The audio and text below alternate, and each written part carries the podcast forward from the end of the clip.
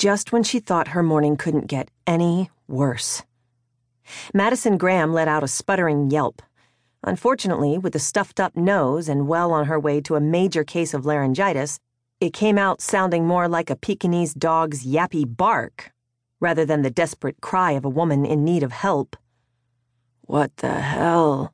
A sleepy voice grumbled from behind her. Ah, shit, not again.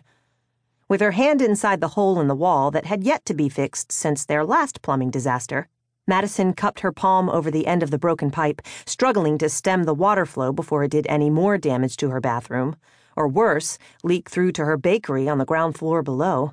Shooting a frantic glance over her shoulder, she saw Jonah Crosby, her childhood best friend and current roommate, and gave an aggravated shake of her head. I really need to find a new place to live. Twisting around, Madison quickly switched hands on the pipe, gasping when another spurt of water shot into her face. With his hands braced against the door facing, Jonah made a leisurely survey of the scene. Or you could try taking a shower the way the rest of us do, inside the stall. Dressed in a pair of low hanging pajama pants that exposed a long, lean torso and those well defined V shaped lats that attracted women in droves, Jonah gave her a crooked grin.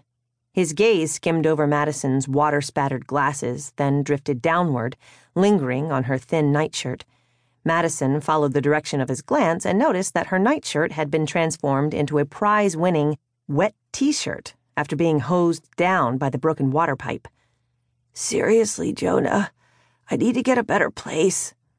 Jonah cleared his throat. Ah, uh, you should probably get changed first, he teased and you've got ten seconds to move, she warned, her teeth chattering as she repositioned her grip, ready to aim the spray Jonah's way. Otherwise, you're next.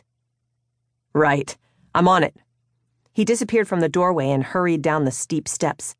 A loud clang and few curses later, the gushing water trickled to a drip before coming to a full stop.